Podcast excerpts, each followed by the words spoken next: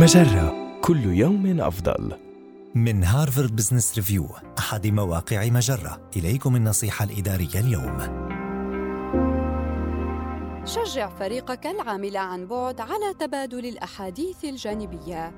يفتقد كثير منا الأحاديث الجانبية في الحياة العملية لأسباب وجيهة، إذ إن تلك الأحاديث تساعد الموظفين على إنشاء روابط وجدانية وتعزز العمل التعاوني والابتكار فيما بينهم.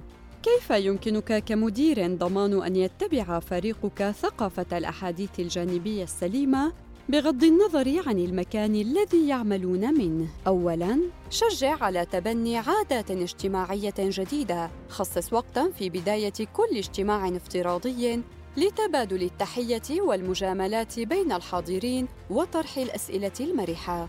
يمكنك تخصيص جلسات افتراضية متكررة لاحتساء القهوة. ثانياً، اختلق اللقاءات العابرة. استخدم الأدوات الافتراضية لتسهيل فعاليات بناء العلاقات الداخلية التي تربط الموظفين الذين لا يعرفون بعضهم البعض، وتساعدهم في خوض التفاعلات الاجتماعية في الوقت الحقيقي. ثالثاً، حافظ على طابع المتعة. تأكد من حث فريقك على تجنب الموضوعات الجادة والقيل والقال بغض النظر عن مكان حدوث تلك الأحاديث الجانبية في مكان عملك الافتراضي. رابعاً، أكد الإيجابيات.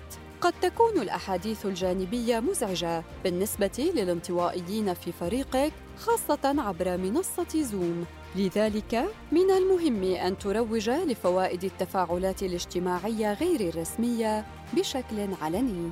هذه النصيحة من مقال الموظفون عن بعد يحتاجون إلى الأحاديث الجانبية أيضاً. النصيحة الإدارية تأتيكم من هارفارد بزنس ريفيو، أحد مواقع مجرة، مصدرك الأول لأفضل محتوى عربي على الإنترنت. مجرة، كل يوم أفضل.